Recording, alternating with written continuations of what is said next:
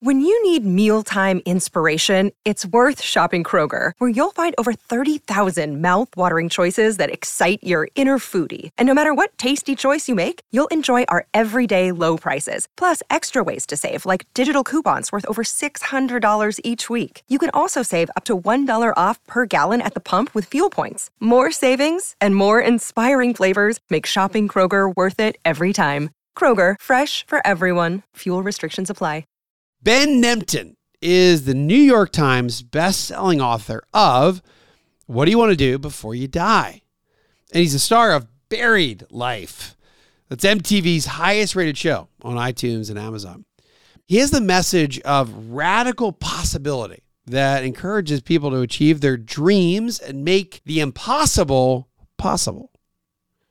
In some way, shape, or form, he makes daunting tasks less scary by turning dreams into projects and creating inspiration through action. He's been featured on the Today Show, CNN, Fox, and NBC News. Even Oprah likes Ben and calls his mission truly inspiring. He's played basketball with President Obama, he's had a beer with Prince Harry. And if you've ever thought about making a bucket list, you need to listen to Ben. He is the master of checking those items off your list. So here we go. I'm Wes Moss. The prevailing thought in America is that you'll never have enough money and it's almost impossible to retire early. Actually, I think the opposite is true. For more than 20 years, I've been researching, studying, and advising American families, including those who started late, on how to retire sooner and happier. So, my mission with the Retire Sooner podcast is to help a million people retire earlier while enjoying the adventure along the way. I'd love for you to be one of them. Let's get started. But let's just dive in, Ben. And, and, and again, obviously, you know, you've got this kind of just an amazing story. Uh, have they turned it, by the way, into a movie yet? I I guess you, you do have your own I'm show. working on it. I'm working on it. Yeah, it that's feels one like of it should be on- also a movie. well, one of the things on the list. So we crossed off 96 of 100 bucket list items, and and one of the ones left is uh, is make a movie. So we started Buried Life to make a film, and it started to grow into this whole other thing. And so we still would like to finish the film, and that's one of the remaining list items.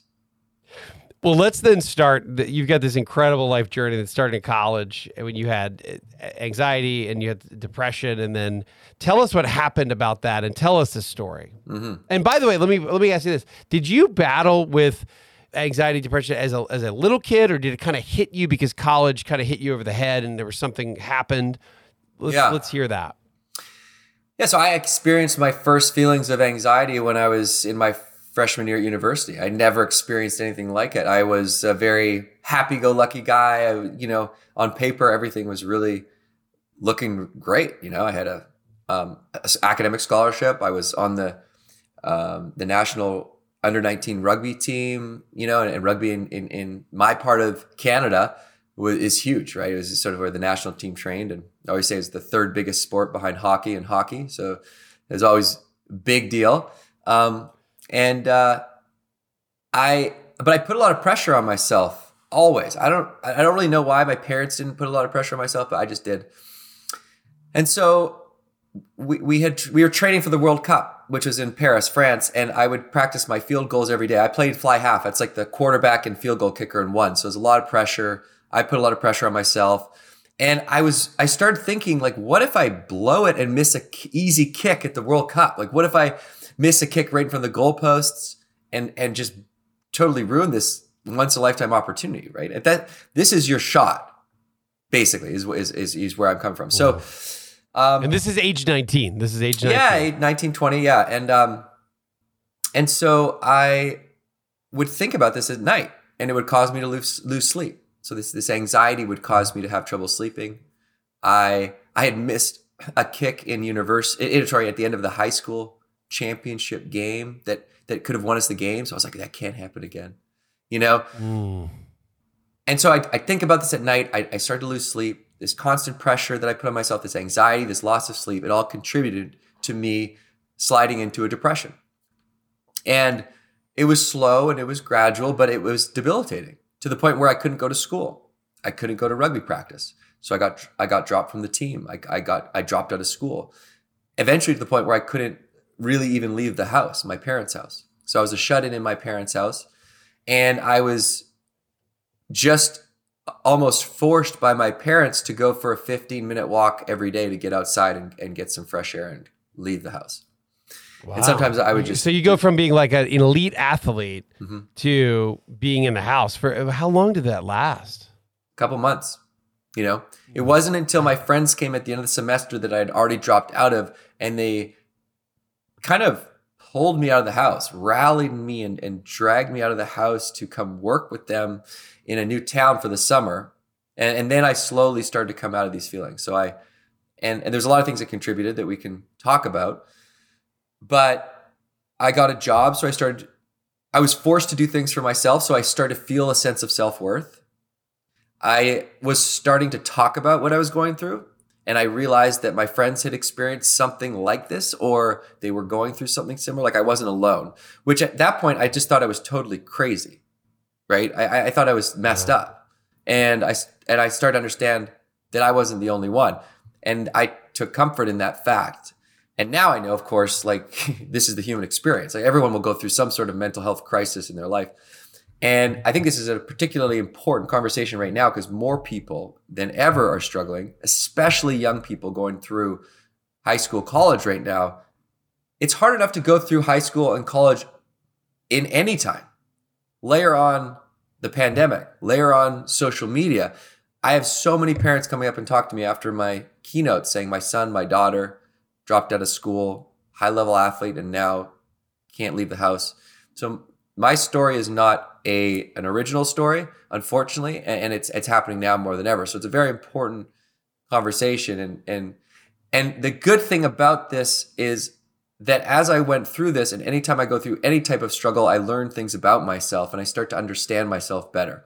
I also build empathy for other people. So I really believe that these things that we think are our weaknesses can actually turn into our strengths when we stop trying to hide them all the time and actually embrace them and embrace that this is who I am and, and start to talk about them.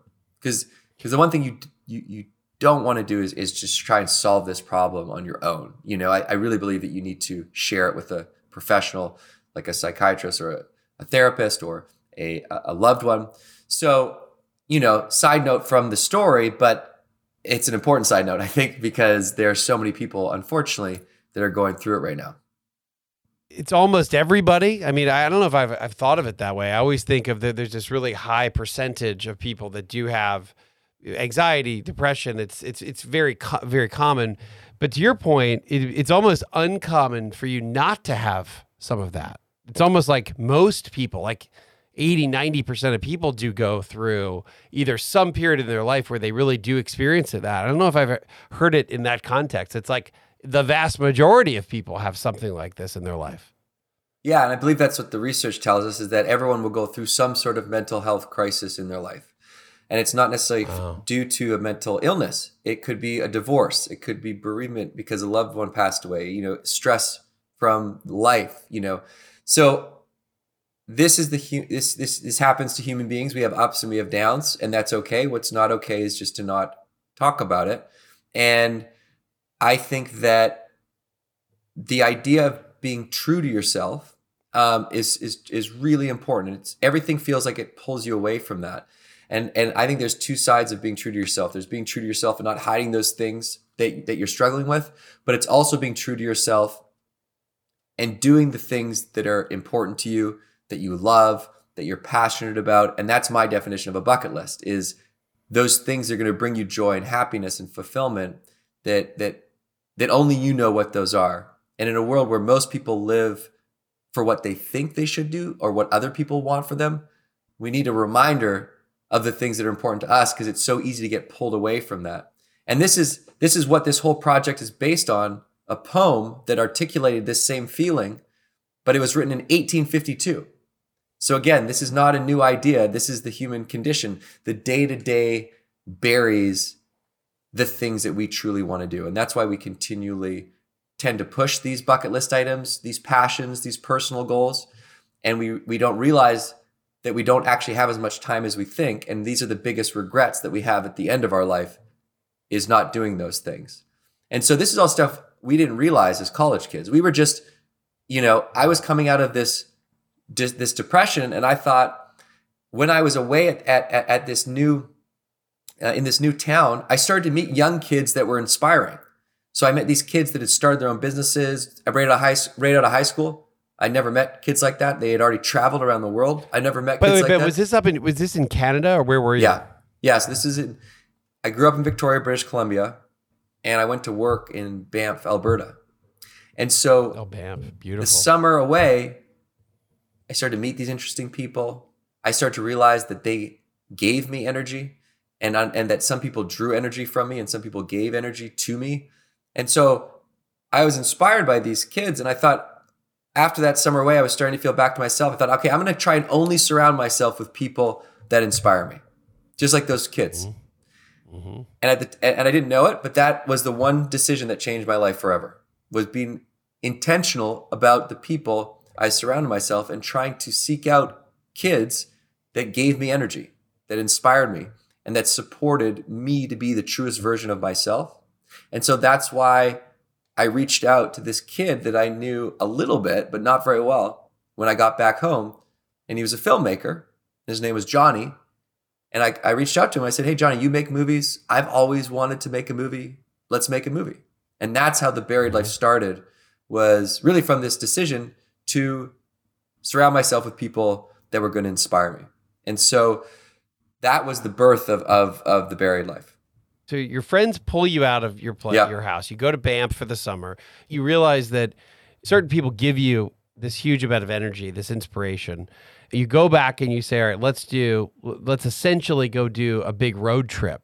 And this is then the buried life. Is that correct? And and did you have money? And uh, tell me about like the, the money and the financing and the idea. Yeah. So we so initially we didn't know what the film was going to be about or the, the the road trip. It was like let's make a movie, and we're trying to figure out what this is about. But we realize we have something in common, which is like we all have all these things that we'd always wanted to do, these dreams, but we've never even tried to go after any of them ever.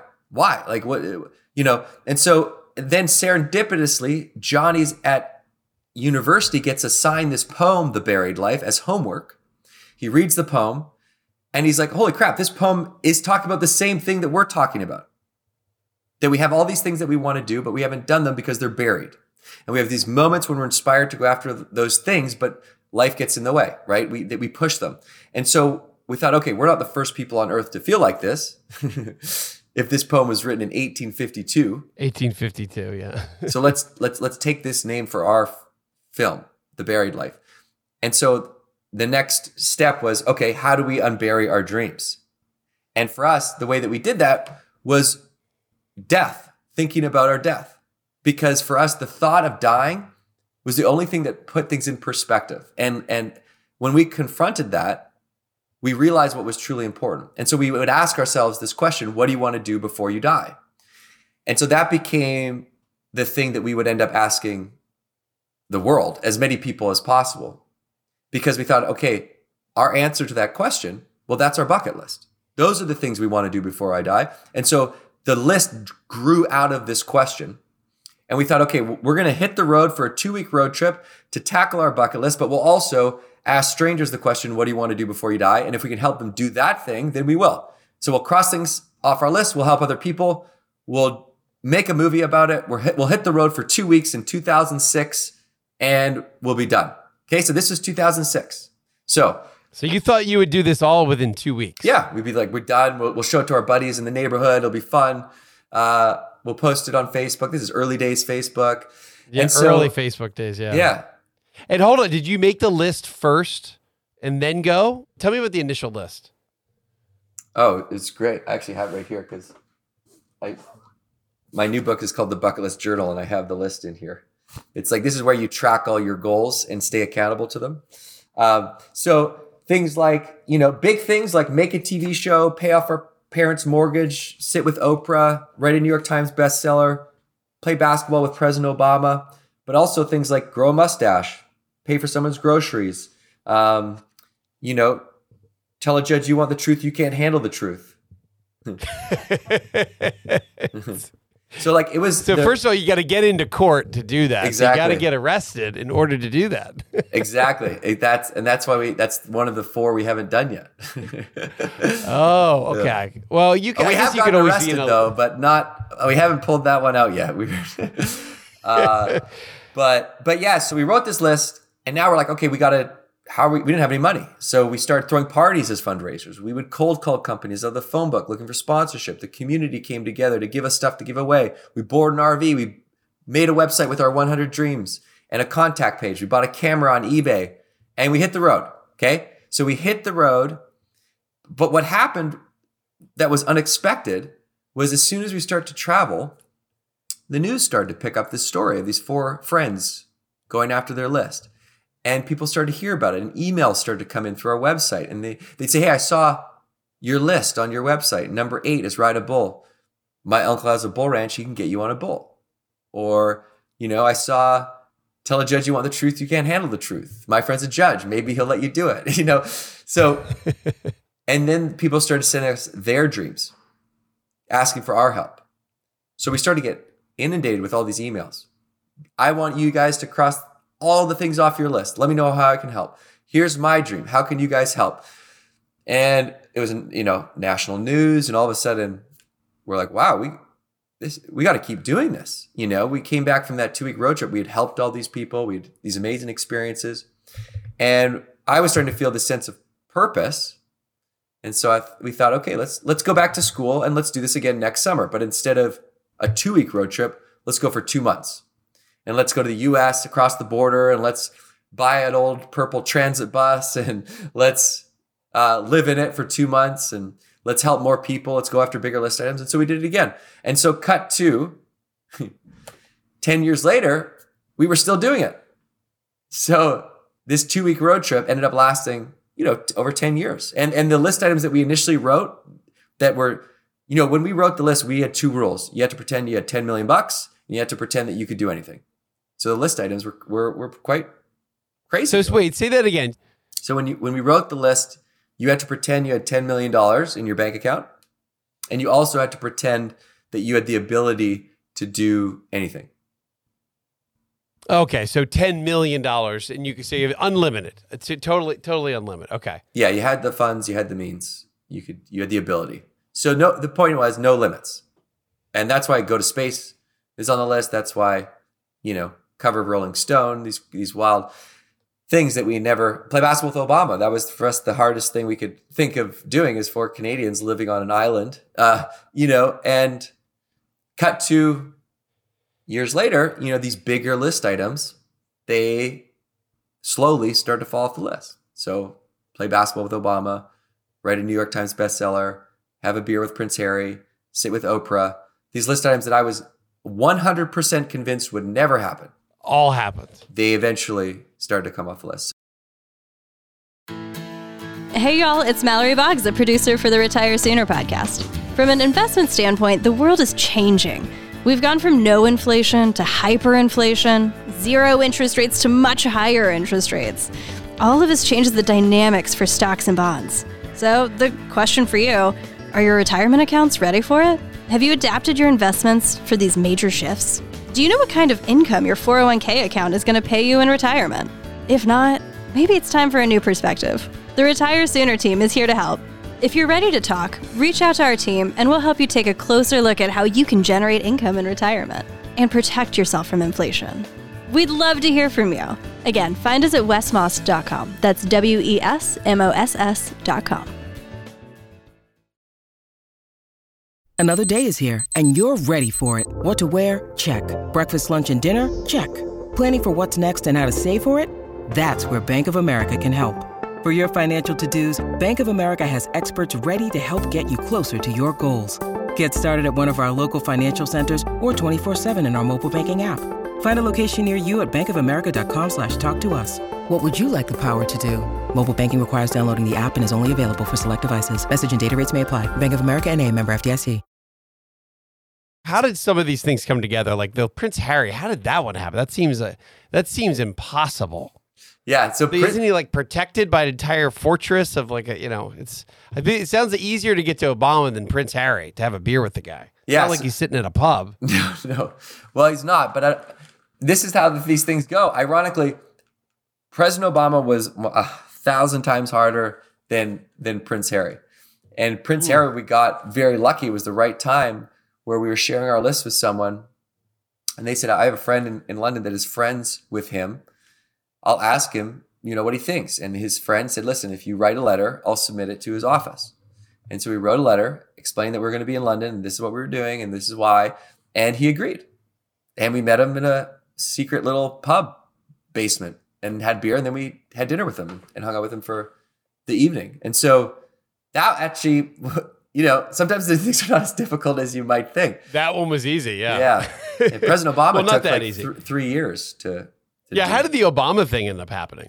Did he read your work? I mean, he did he Well- read about you guys? we long story short we just drove to dc and and tried to meet with as many politicians as we could anyone we could we told them our story we said we're trying to play basketball with the president to prove that anyone can do anything can you put in a good word we we got all the way up to the secretary of transportation he put in the call to the white house uh, we got an official no but we'd learned about these secret basketball games that happened, and and this the personal aide of the president set up these games and so we tried to contact him we finally did. He said, I think I can make this happen. The press team said no. Then we, as a consolation prize, got invited for a tour at the White House. And we were on the White House basketball courts. And the president surprised us on the courts and walked on. And we were Oh, totally blown away. We didn't even think he was in town. And so, you know, we we we we got about a thousand no's before that happened. But you know, we started to learn that you know this like one um, the power of of persistence. You know, I think we all obviously know the power of persistence. We hear about it a lot, but I think the thing that's interesting is to think about that you actually don't know what you're possible. Well, like you don't know what's possible until you're doing it. So sometimes you can't even think about what you're able to achieve. But that doesn't mean that it's not possible. You just have to take small steps towards that thing. And all of a sudden, you're going to be doing it. And you're going to be like, hey, wait, I used to think this was impossible, and I, I this is happening right now. And so that's hopefully what I am going to instill in people is that I'm no different than anyone else.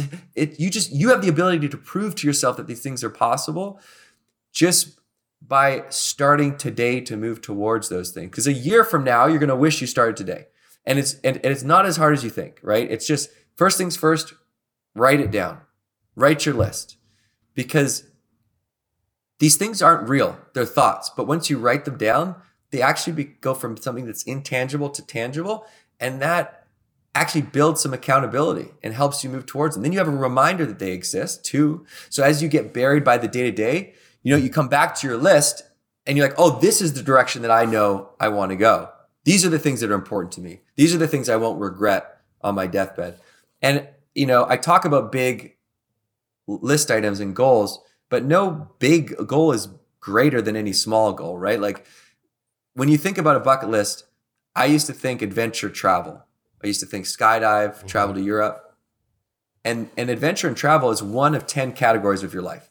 So if you want your list to reflect all the things that are important to you that you won't regret on your deathbed, you want to write your adventure travel goals, but you also want to write your physical health goals, your mental health goals, your relationship goals, your uh, financial goals, your giving goals. How do you want to make an impact?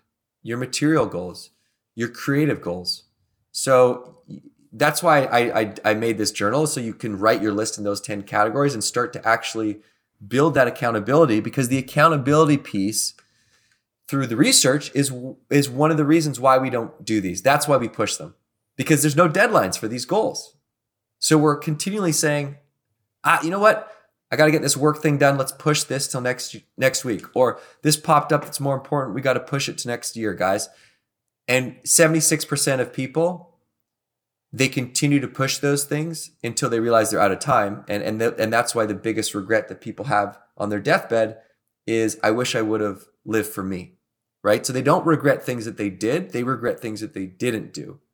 And that's Yeah, where is that come from? I mean, I guess yeah. it makes sense. This thought of you make it to the end of life and, and you look back and you think, I'm glad. I, I guess you, you're more regretful for what you did not do Mhm. relative to happy for what you did do. Is that just the do humans just look at what they missed out on, or is that do we live these big lives of not doing the things we really want to do? I think it's the latter. We we live these big lives of not doing the things we really want to do. Not even consciously though. I don't think it's necessarily like we know the story of like, oh, my dad wanted me to be to, to be a doctor, and I really wanted to be a musician, and uh, but I I, I I I became a doctor, and now I regret, you know. But I don't even. I, I think that it's subconscious that we we see what other people do, we see what society values as success or celebrates as success. We and we subconsciously follow that path. And so, so this is from two places. There's research from Cornell and this psychologist Tom Gilovich, who did a study called "The Ideal Road Not Taken," which is published in the Psychology Journal of Motion. Which and he interviewed people on their deathbed, and he, he found that people regret their inactions versus actions. And the number one regret is not living my ideal self. So what that means is not living a life for me, living for what I thought I should do or what other people wanted for me. And that was 76% of people he asked on their deathbed. He asked them, What's your number one regret in your entire life? Three quarters of the people he asked said that. So, so that's the biggest regret people have at the end of their life. Um, also, um, You know, Ben, hold on. This is another thought here as I as our audience is kind of thinking through this, and it's almost as though these items on your list are just all. This is your verbiage, I think, is radical. They're possibilities. Mhm. They're possibilities. All these things are possible to do, and you have to almost think a little bit. It's almost as though we need to be more creative around what might even be possible to do. And then we write it down, and then we have this accountability. And this has really been a movement now for you. How this has been over a decade of you doing this, or more than that? No, 2006. It's been Yeah. like 15 years. almost. It's in 15 plus years. Yeah, yeah, it has been unex- you know an unexpected road, and I, you know, after so we we had actually one of the things was to make a TV show, so we did a show with MTV that brought us down to the states, and from there, So you were in Canada, Ben, when you did the show with MTV, or No, when we you were started we- it, when you started Buried Life. we were in Canada when we started Buried Life, 2006 Yep. to 2009. We would do it, we'd self fund it, you know, we were filming this documentary, we would do it every summer, and then we ended up cutting our own pilot, and I met someone that knew someone in LA. And so I flew down and started to understand the business of the entertainment business and figuring out what we needed to do to sell a show. And we ended up being able to sell the show as executive producer so that we could maintain the control and IP and be able to like make the show that we thought our friends would think would be cool and inspiring. And so that was a completely, you know, new beast for us, uh, creating a, a network television show. And and from there, after that, that's when we we wrote the book uh, what do you want to do before you die and and we, and but my, this sort of next phase for me which has been uh, very unexpected was i a couple years later i did a tedx talk. Just i think it's called six steps to crossing anything off your bucket list. And then two years later someone invited me to speak at a conference. And from there i got invited to more. And then so now I, i've been re-inspired by this idea and figuring out like once i read this research about 76% of people regretting their biggest regret being that they didn't live for them and i started to think like what a a terrible feeling on your deathbed to feel like you you you blew it and you're out of time like i, I can't even imagine how devastating that would be and that's three quarters of the population like how is this happening and and then i thought well like why is it then that like when you almost die, then things fall. Eh, you you get this perspective. Or why is it when your your your your mom or your your your partner passes away that you hear like, oh, everything changed after that. Now I knew what was important. Does that happen, by the way, or is that fleeting, Ben? Does I- that happen? I, Is it- I think I think I think it's fleeting, but it does. You do have this moment, but I think that it's fleeting because the poem written 150 years ago was written 150 years ago for a reason. Because life has a way of starting to bury these things that are that are important to you. And so what we need to do is we need to create accountability. We need to create inspiration by taking action, not waiting to feel inspired. And the biggest is we need to move through fear. So these are the three barriers that the psychologist from Cornell identified as the top three things stopping people from living true to themselves. And so for me, I started to realize, well, a bucket list, that's actually a very, uh, it's, it, it's kind of an elegant way to identify what these things are. And also, it's a good way to start because it's so easy. Like writing your goals, it seems small, but it's very powerful. And I started to realize, like, why do so many people not do these things? And it's and it's actually not as hard as it looks. And so i looked at the science of goal of achieving goals and the research behind the science of goals achievement and it's really simple things. And so a lot of those things are inherent in writing your list. And so that's why you want to write down your goals and you want to write down your goals in a place that you you keep so that you can revisit them and you can update those goals as you grow and you want to share your goals you know most people don't share their list and their personal dreams. Okay, so this is kind of this public versus private. Like, do you want to make them known to the world? I mean, you guys started out very public. Very public. you guys like very public. Talk about accountability. Oh, we would we but would we what, would drive up to radio stations in our crappy RV and just park in the parking lot until they put us on air because they wanted us to leave. and we would share our list and say, "Hey, can anyone help?" and what is your dream? Send it to us. And and by doing that, it it it works. Think about this. Accountability, it, it, it absolutely works. That's why we have all these accountability structures in the workplace. Leaders keep us accountable. A salary keeps us accountable. We don't want to let down our team. That keeps us accountable. We don't want to look bad. That keeps us accountable. We can create those same accountability structures around our personal goals by writing down our goals, by sharing them with, with other people. Because then, if I tell you right now, Wes, my biggest goal, I'm going to write a book this year. And I run into you in a couple months and you say, Ben, how's the, the, book, book coming? Man? Yeah. And I'll say, great. And they'll think, I better start writing that book.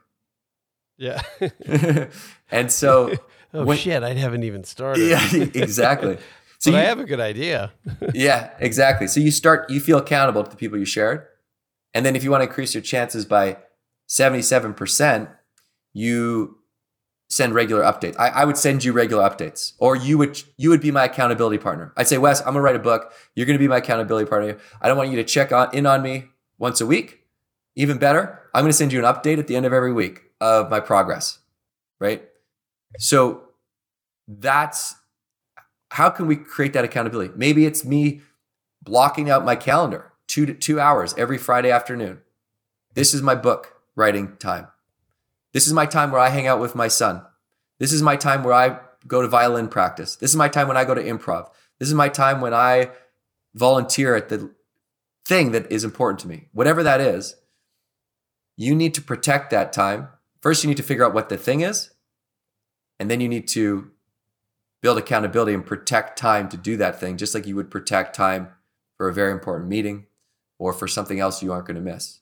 And by sharing that, you that helps because then you tell when you tell your colleagues, when you tell your family, hey, you know, I, am I'm gonna I'm gonna perform a a, a show, comedy show, you know, in a year. I, I, but I, I'm gonna go to improv every Friday at four, and then it's a busy day at work, and four rolls around, and someone's like, hey, you got to go to improv.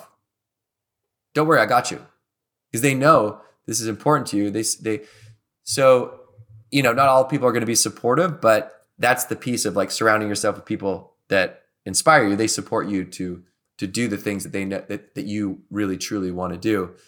And so that's the accountability piece, which is big. But the other piece is is fear, and that's what stops most people. Is it that we're just not as creative on what we should or we could even have we un, not unlocked our minds of what we could do? I don't know if I'd ever even. What a great idea to have a beer with Prince Harry. I don't know. I it spurs my creativity on on I guess my bucket list, which I've never written before. Mm-hmm. But yeah, what about fear? Are we also just afraid to do a comedy show in a year? Are we afraid to write a book? Are we afraid to track down Oprah? Yeah, we're afraid to fail, and we're afraid of what other people think. Um, which we think will go away. Like we'll think we'll be ready, and all of a sudden we won't have the fear of standing up on stage and public speaking, or we won't have the fear of doing the concert, or you know, we won't have that fear of what other people think. But as as you, as you know, as as as I know, and as we all know deep down, these are human fears that don't go away. But what but what does happen is you can get comfortable with being uncomfortable because you know that you're growing and that by doing these things and pursuing them, you're going to be vulnerable. And that's good because that means you're pushing yourself to grow and you're going to learn something at the very least. Even if you fall flat on your face, at least you're going to learn something about yourself. And so this fear of, of, of failure is an, is like a tax you have to pay to achieve your goals. You just have to you just have to pay it. And so, mm-hmm. but I think it's also fun to think about the fear of what other people think because when it comes to the fear of what other people think about you, you know, I mean, I, I hate to break this to you, but I just I just don't think people are thinking about you as much as you think they are. right? Yeah, I think it's a really really good point, Ben. Is that, and I think too, uh, and it's maybe even easier when, when you're in the media. I think it's even easier to to to understand that because when you're in the media, you can you could do everything in the world and have this audience and there's still so many people that still don't know you and they still don't think about you and they really don't care because what they really care about is what they're living with. So talk about that for me i just i think it's an important point to tell people that look people do not care if you fail because they're thinking about other things. Is that true? I mean i i believe so. I mean think about how much you think about other people and what they do. You know you're, you're too busy you're too busy worried about what other people are thinking about you. you know, you're too busy living your life. You're too busy. You know, it's just you're you're not that important, um, which is good. You know, and I think that also if, and of course, if they do think about you and and and they do have this this thought of like, oh man, what a loser! That guy tried that thing and and failed. What a loser you probably don't want to be around that person anyway. So it's a good way to actually weed out the people that you don't want to surround yourself with. But you know, when I think back to high school and like putting all that pressure on myself and missing that kick, you know, in its final game and how devastating that was. So that me. was a very public thing for you. That was like that, that was, was huge, a, that was yeah, a huge public thing. And I think about how much that scarred me, and, and that was trauma. I mean, like you know, trauma comes from anything, you know, and and for me, that was it. That was the I cared so much about being cool and and having people like me that that for me nothing could be worse than publicly you know messing up like that and letting everyone down. And this was like you know in, in where i grew up that's like football in the south. It's everything right? Like mm-hmm. rugby is a big thing. And and now i look back i'm like who cares like nobody it's that was a that was made up you know? Like the it you know at that point that was the biggest thing. And now I, I, I don't even think about it. Um, and I think about the other things I worried about when I was younger. And I don't, I can't, I, I can't even remember those things that would keep me up at night. And so I think like, that's why using death to put things in perspective is good. It's like, okay, am I, I'm worried about this thing. Is this something that I'm going to be worried about uh, and, and, and think about in five years, you know, or, or, or on my deathbed? Is that is that really something that's going to keep me up at night then? What makes a good list and what is the mindset you want to get yourself in? And do you still say the imagine if you had 10 million dollars in the bank? Yeah, I still I still do. I still I still think it's a good place to start from a a, a, a belief that anything is is possible. And I, and I really maybe some inflation. You might want to bump that to fifteen. Yes, exactly, a hundred. See, what's it? Yeah, um, yeah. So let's bump that up to one hundred and nine. yeah, um, and and and also, I think even before that, you just want to slow slow down and be quiet and to, to give yourself space to think about what's important to you. And that's key too, because you may be writing things that you think you should do, but not necessarily what you truly want to do. And that takes a little bit of reflection. So you, you find some quiet time, you get a piece of paper or you get a journal or, you know, that, that's, that's why I keep talking about this bucket list journal because I think it's a, it's a good framework. But you want to write down. Have you finished this project yet, or is this yeah. already out, or not yet? Yeah, this is out. It's called the Bucket List Journal. Yeah, the Bucket List Journal. Yep. Okay. And so the bucket list journal starts with first writing your list in 10 categories of your life. So then I think it's I think it's more less daunting to to think about these 10 categories versus like what are all the things I want to do? So Okay, so this is where you go to like travel, travel and adventure. Mental. Exactly. So, you know, where have you dreamed of going? What is experience that you absolutely would love to do? So those I think are easier for us to think about. You know, go to the Great Wall of China, see my favorite band, you know, go skydiving, those types of things. But then um, physical health is also one. Is there something that's holding you back physically? Do you, you have a, an ailment that you want to heal or you want to achieve something like a marathon or maybe it's like go for a walk three times a week. All, so there's also in the bucket list journal is, is the do's and don'ts of writing your list. So you want to make sure that your list is actionable so that you know when you cross it off. So you don't want to say prioritize love or get in shape or travel more. You want to say go on one new date per month, run five miles twice per week, visit three countries this year so that you know when you've done it and it's you can cross it off and it's um, it's specific, right? So anyway, let's go through these ten categories just so we have an idea. You can. Yeah, I want to hear these. If, so if you we'll, we'll put this website on because um, bucketlistjournal.co. There's the ten categories, so you can go look at them. But it's physical health goals, material goals. So that's like you can, you know, it's okay to have material goals. Buy the sailboat. You know, get the skis you want. Surprise your kids with a new car creativity. I think this is a, a really fun, interesting category because I think we overlook creativity as, a, as kind of a pillar of, of wellness. Because when you express your creativity, you're being that true version of yourself. You're letting that inner child out, that play. That's where you feel in flow state. So you're playing music, you're you're doing some art, you're doing so photography. You know, I think that these are good things to think about. Um, start your YouTube. By the way, what is that for you? Is that film? Is that film for you? Is that your creative, most creative outlet, or writing? Yeah, what is yeah, that for you? Exactly, film and and writing and uh, and and and sport. I got into tennis. It's not a creative, but I do. That is when I feel in in a flow state is is playing playing tennis. So professional category of life, financial, mm-hmm. intellectual. What do you want to learn? Mental health we talked about that at the beginning of the podcast.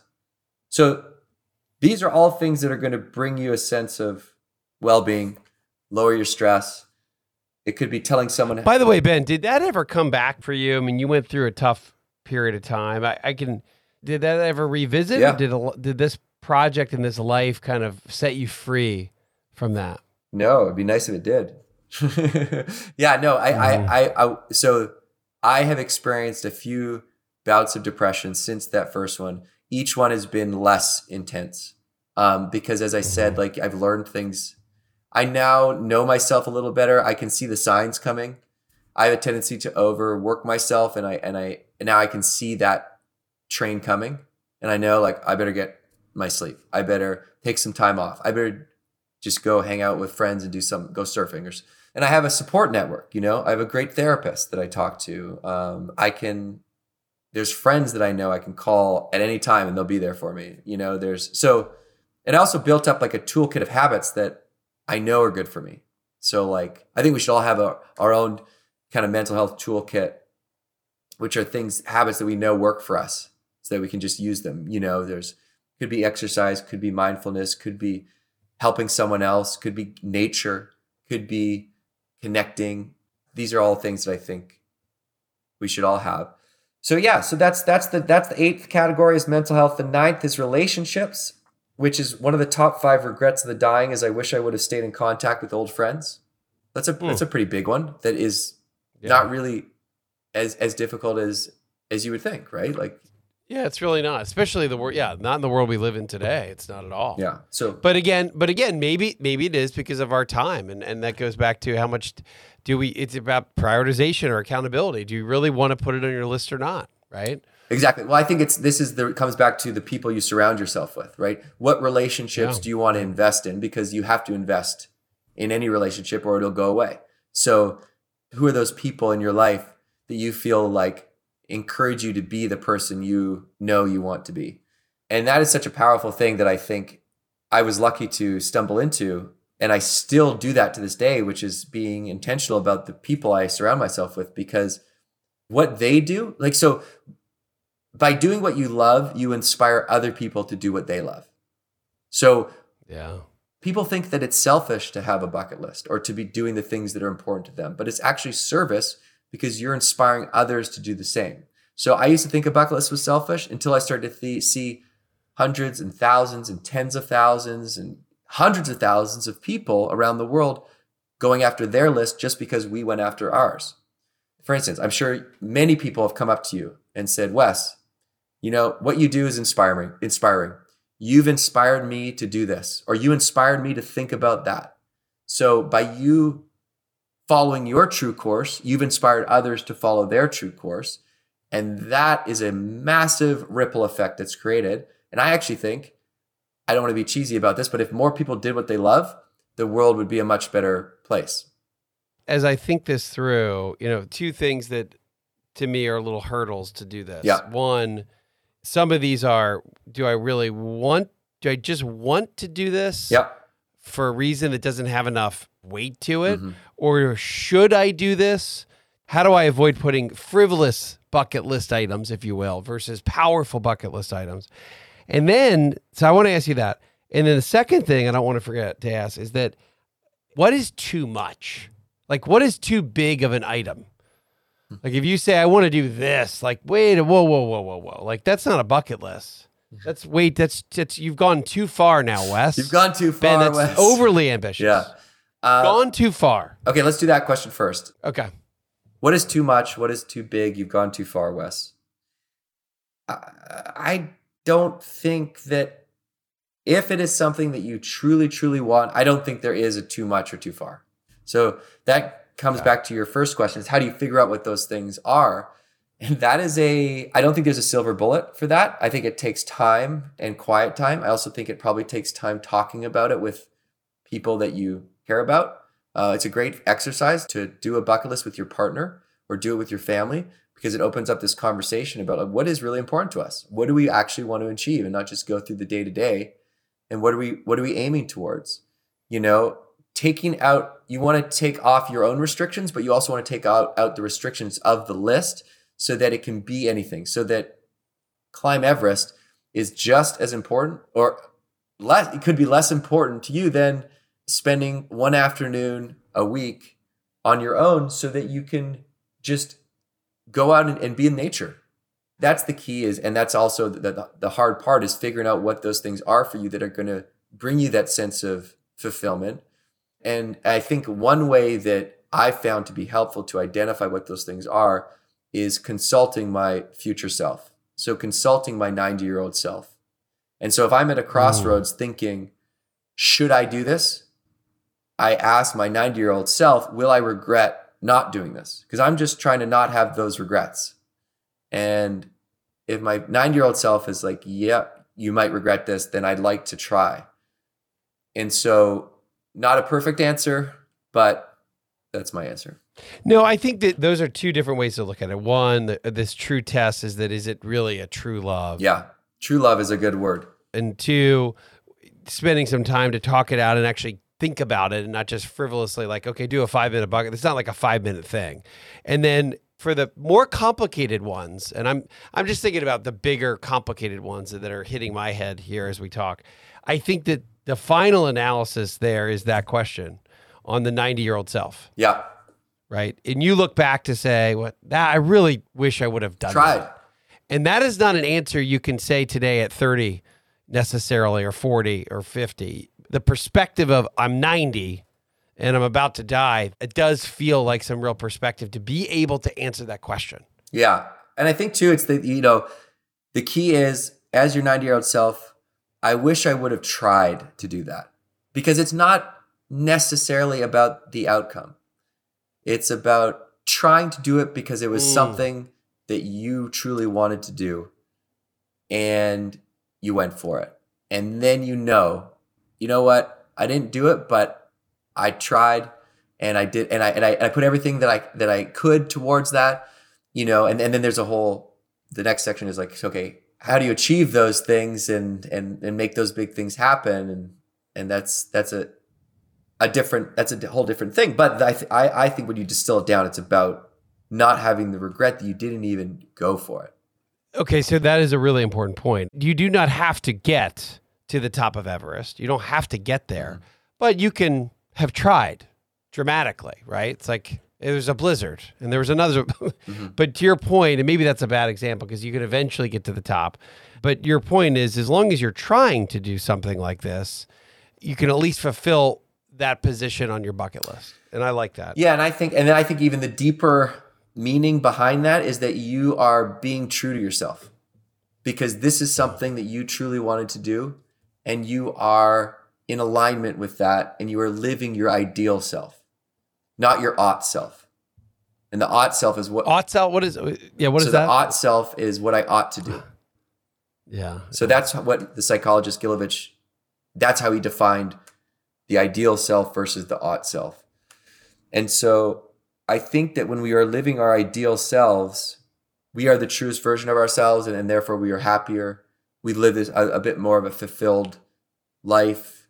I, I think that's why money doesn't necessarily bring that exponential happiness because you're making exponentially more money. You know, after I don't, I forget what the number is, but after you know X thousands of dollars, you double that, you double that again.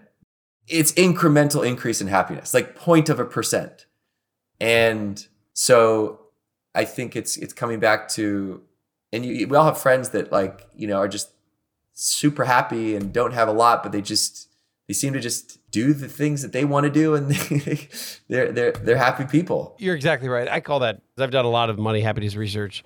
The plateau effect, which is essentially diminishing marginal happiness. Yes is what it is per new dollar, right? It's like the first few dollars really do help because you got to at least be able to have a house. Right? Yeah, you need you the, the, the, those basic needs, you know, resources, and you right? want to have the and then, freedom. and then it becomes diminishing. Yeah, and then it becomes at the, some point uh, a burden.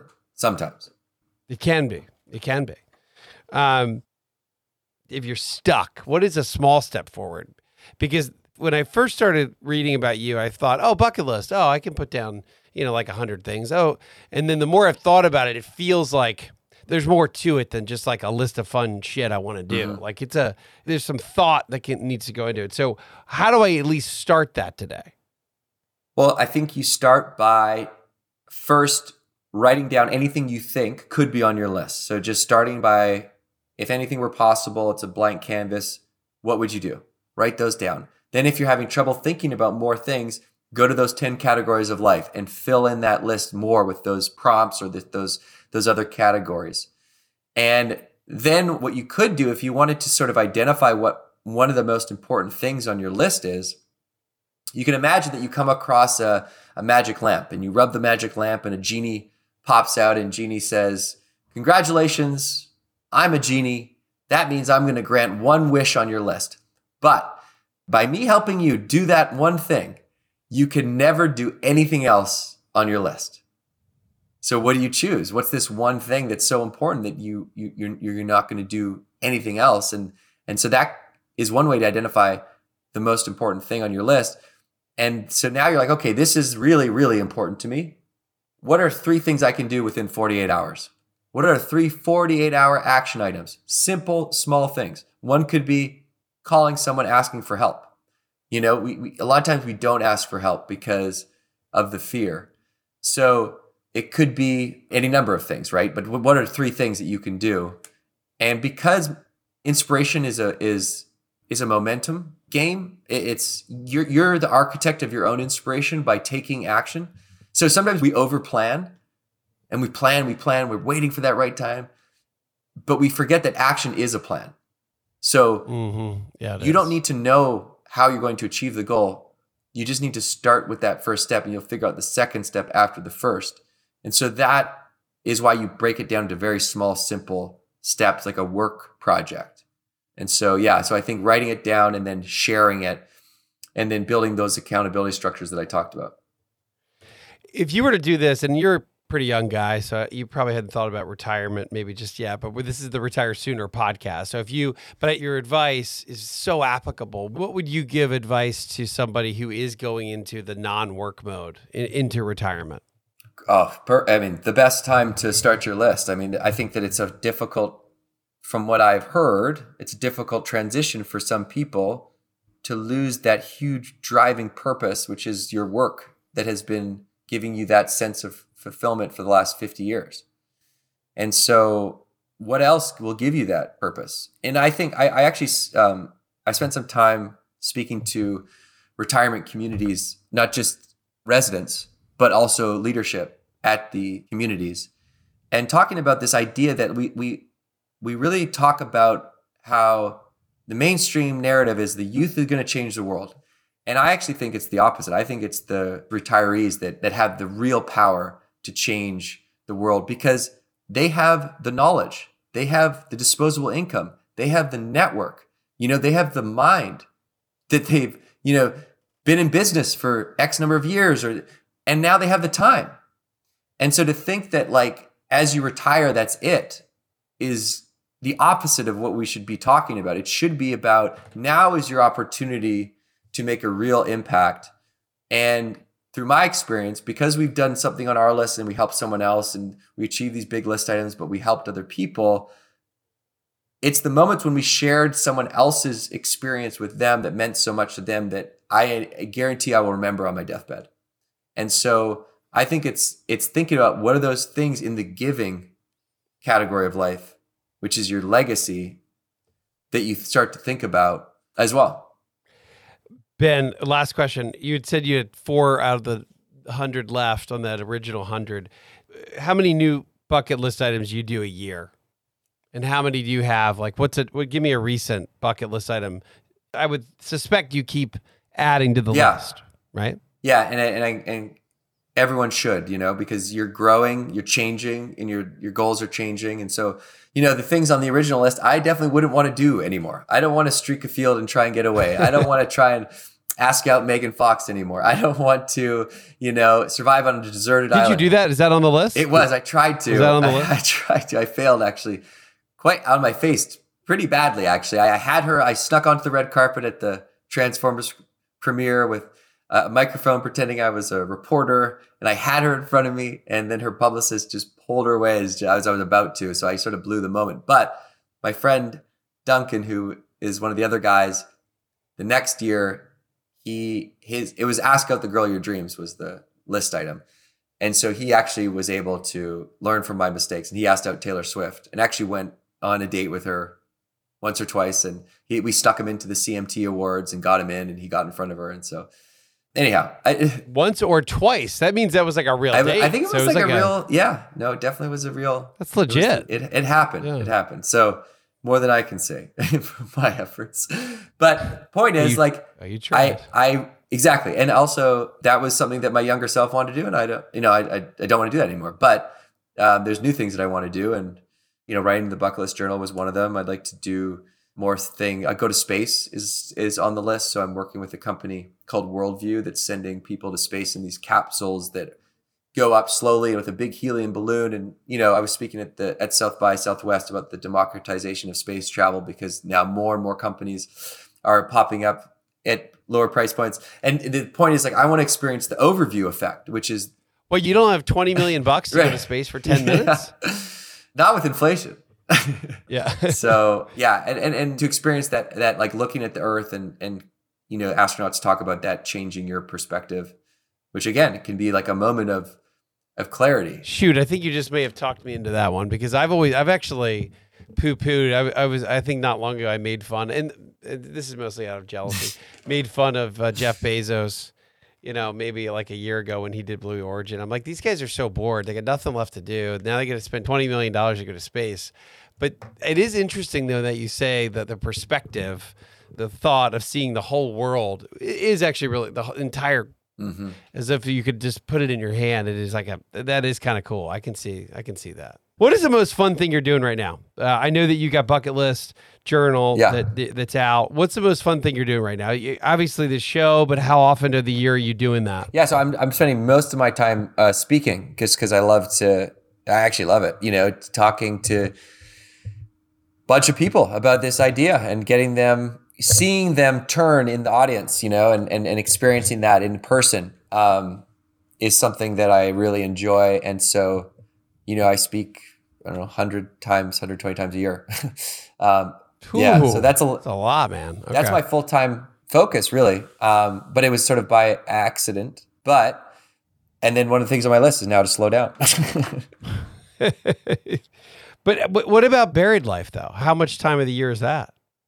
yeah. So I mean, so it's just it's evolved so much over the past fifteen years, and even all of us have evolved so much that we've and I think we've done a good job of allowing everyone to kind of follow their their path. So Dave, one of the guys, he runs our production company that we started.